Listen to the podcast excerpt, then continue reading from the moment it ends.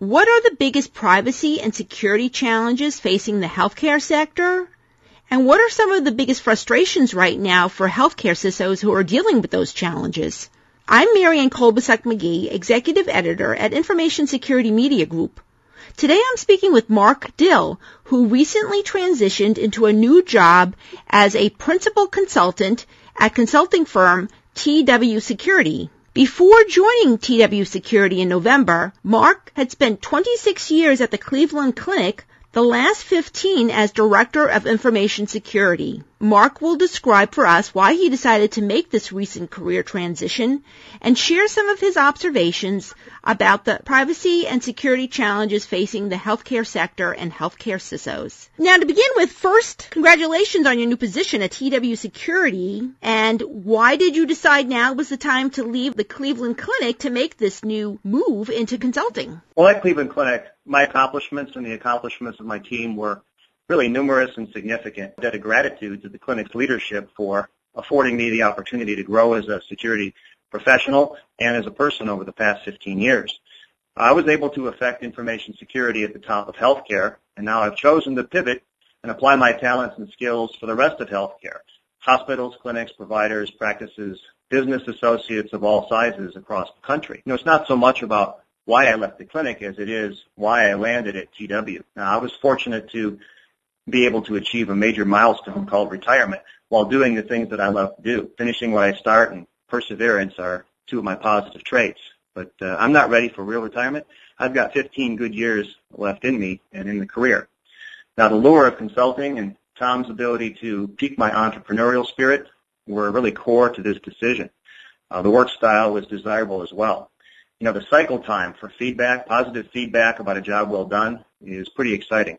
It was in my prior role and continues to be. I'd say it's addictive. Now, I want to continue to make my mark, so to speak, in healthcare information security with the choices I make over the next 15 years as I complete my career. TW Security is a small but fast-growing consultancy, and in the eyes of many, I think they're a dominant force in healthcare security, especially with smaller to mid-sized providers. There, I not only get to consult with a, a diverse portfolio of hospitals and clients, but I'm jointly responsible for developing new lines of service, the consulting toolkit for those service lines, mastering the delivery uh, to existing and new customers, and finally teaching those to new consultants that come on board as part of TW's growth strategy.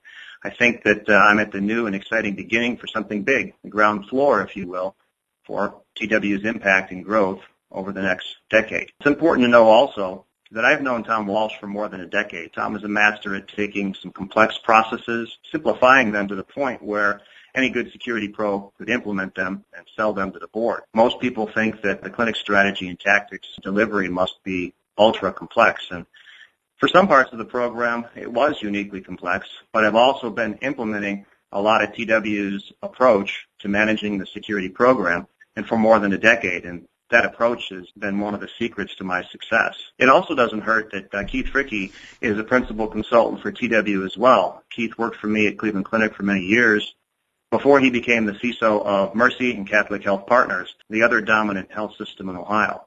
So now, Mark, as you work with clients in the healthcare sector, what are some of the biggest privacy and security challenges that you see these organizations and their business associates facing right now? Yeah, I see challenges both for providers and business associates. On the compliance side, you know, HIPAA was written a long time ago, still being perceived as somewhat ambiguous. It's technology neutral. From a compliance perspective, I see clients who are still struggling with the interpretation and how to right size their program in an affordable way. Meaningful use from that perspective, and as providers move from stage one to stage two compliance, I see the same struggle. Uh, what's due, by when, with what level of detail, and in what format. Providers need to be confident in their attestation while being capable of sustaining an audit. Payment card industry compliance is also a challenge. Even though it's extremely prescriptive, how you achieve the prescriptive state is what I sense that smaller providers are going to struggle with. You know, how do you make business decisions first to limit what's in scope from a technology perspective, and for that which is left, what combination of controls, at what level of control effectiveness, and what degree of demonstrable progress to your merchant bank is necessary to pursue compliance and then finally achieve it. I see providers still challenged with coming up with effective risk mitigation strategy. It's difficult and expensive to execute, especially inside a business sector where margins are low.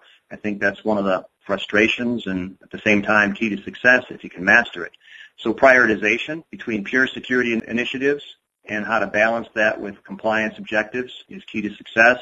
And being able to develop a roadmap that's in lockstep with a risk analysis that's going to address the emerging threats, all within the confines of a budget. Then when you shift over to look at business associates, you know, they're all willing to sign the contract, but do they realize what they've agreed to? Providers don't always have the tools to vet out these business associate security posture challenges, and so are they really aware of the risks that their business associates, you know, might be uh, subjecting them to? I'm seeing evidence that risk analysis may not be accurate and thorough, Policies sometimes are non-existent, they're not reasonable, they're not very reflective of actual practices. You know, from an awareness perspective, what's top of mind for the business associates workforce? Is what they're being taught good enough to actually change their behavior and affect their security profile? Who's been appointed as the information security official? Is that same person the privacy official?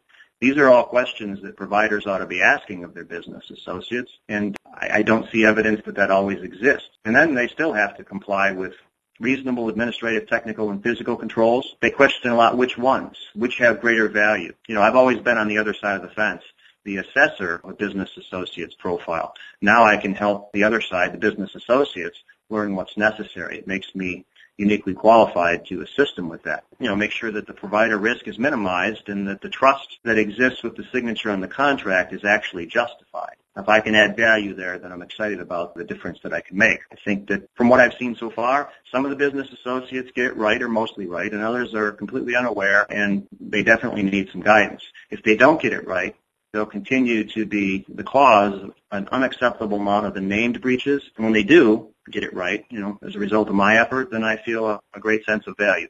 So now, Mark, as you deal with healthcare entities and, you know, just coming out of the Cleveland Clinic yourself and dealing with other security leaders perhaps in your organization or talking to CISOs from other organizations, what do you think some of the biggest job frustrations are right now for CISOs in the healthcare sector and other info security leaders for that matter, privacy leaders in the healthcare sector, when it comes to tackling those challenges that you were just talking about? Well, I definitely have some elements of, of the keys to my success that I'm happy to share. Some of them are easier to achieve than, than others, but being patient, persistent, and perceived as being practical, operating within the cultural boundaries that exist within an organization is key. You know, I've always strived to mature an organization, and that takes time. Technically, um, there's a lot of controls, but I focus on the SANS top 20. There are other controls that are important, but until you master those on the security profile side, that's definitely important. And you have to mix in compliance obligations, which tend to be more administrative in nature. You have to submit plans that are aligned with the business objectives, that definitely demonstrate where you're going to comply, and that everything you ask for aligns with either a legacy threat that you haven't dealt with or an emerging threat? What's the root cause of other people's breaches and willingness to ask yourself, am I subject to that same thing? Plans need to be enterprise-wide, not just at one location, and hospitals that are going through an acquisition phase are going to be challenged with that because they're going to inherit the next acquisition's strengths and weaknesses. That has to be dealt with. Having a program that's third-party attested, uh, relying on trusted partners, whether it's consulting or auditors, you know, outsourcing pen testing, vulnerability assessment, that's all part of it. I think that CISOs also are, are being asked a new set of questions from the board about cyber preparedness. They're going to want to know what's most likely to happen to them given an organization's particular strengths and weaknesses, and most important, what are they going to do about it? I think that knowing the enemy and what they're after and why, knowing where the jewels in each organization's kingdom are and how to protect them first and best, you know, that's the priority. I think that when you become the kind of communicator that allows you to connect the dots between everything you're asking for back to its expected value and holding leaders, technicians, and projects accountable for actually achieving that goal is something that I've seen in my past role. Don't know that it exists everywhere, but uh, I think that's important. There's no substitute for strong relationship with all the business IT institutes. Uh, I found that they can help you stand up initiatives and sell them. You know, it's another voice at the table. I think that when you can always articulate the value of your program in unexpected ways or its contributions is important. And if something ceases to add value, whether it's a talent or process that's not working or an old tool, you need to make tough choices and cut it out and free up opportunities to afford new things. Something that I've seen work at the clinic that I'd recommend too is considering a dyad approach to leadership. It's where you partner a senior IT leader with a physician leader, and the results uh, add a whole new dimension to the team dynamic. You add a new evangelist toward uh, security and privacy initiatives. It's a great, great way to move forward. I think that surrounding yourself with talent is always, you know, standard business practice, but some new talents that I've seen that become extremely useful are the views and perspectives that come out of lean business and Six Sigma being able to distill complex problems into business views that make sense for the C-layer, help justify some of the things you're asking for. So a little more analytics uh, involved in the CISO role. Developing great consulting skills on the inside. Make a difference between being asked to be a pair of hands and just execute a task versus being a trusted partner where people want to know how security and privacy can enable their business to do things safely. That's been successful for me. Learning how to become budget lean looking for ways to extract positive variances. And instead of just asking for new tools, yes, we're going to ask for new tools and processes and talent, but being able to give something back by eliminating a tool or a feature that you're paying maintenance on that you no longer need. Those become opportunities to kind of ask for something, but I'm also giving something back. Challenge of becoming resilient, challenge your own, your own status quo, letting the results of new proofs of concept decide what the, the, delta is between what a new process or tool can do versus your existing. How much risk is being left on the table by not upgrading something? You use that in your justification. It, it makes sense. And then there's the, the difficult conversation to have about outsourcing.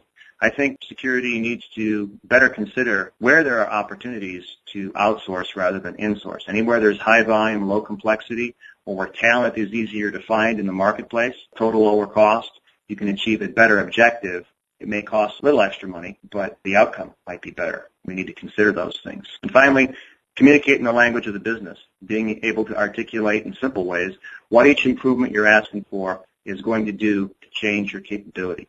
It displays a roadmap that makes sense, current state, future state, in a way that makes sense to leadership so that you get buy-in any advice to healthcare information security professionals who might have ambitions of eventually becoming the CISO within their organization? What should they be most focused on if you were to pick one bit of advice for them? Balance your asks between initiatives that will drive forward your security posture while keeping a close eye on increased reimbursement rates and surviving an audit. You have to not only implement technology, but you need to develop the book of evidence that gets left behind so that you survive the audit that will be driven by the regulators. Finally, Mark, any predictions for 2016? Any new cybersecurity issues that you think will emerge next year for the healthcare sector to deal with that we maybe haven't seen much of before? Well, I talked about being resilient before. Another characteristic is paying attention to the root causes of other people's breaches and challenging your own status quo about what you might be vulnerable to. If you take it that to the next level, 80% of some of the larger breaches last year were compromised user credentials. So you ought to be looking at the ways that that can be used against you on the inside. Oftentimes, they're harvested as a result of a phishing attack, and so you start connecting the dots. Are you vulnerable to phishing? If you are, then you should be looking at, first of all, potential tools that can do a better job, but some of the, zero day things get past the tools. So you're past the preventive and now you need to be looking at detective and corrective type controls. So I'm seeing a shift in investment from away from protective and into detective type things. Awareness. How do you reduce the click rate of your workforce? That's a challenge. If if you test it and decide that seven out of ten people click, that's a bad answer.